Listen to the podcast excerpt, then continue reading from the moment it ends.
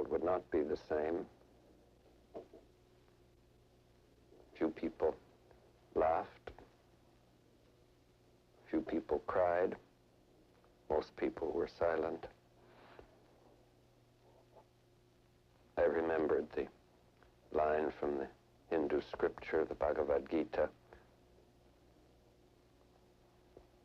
Vishnu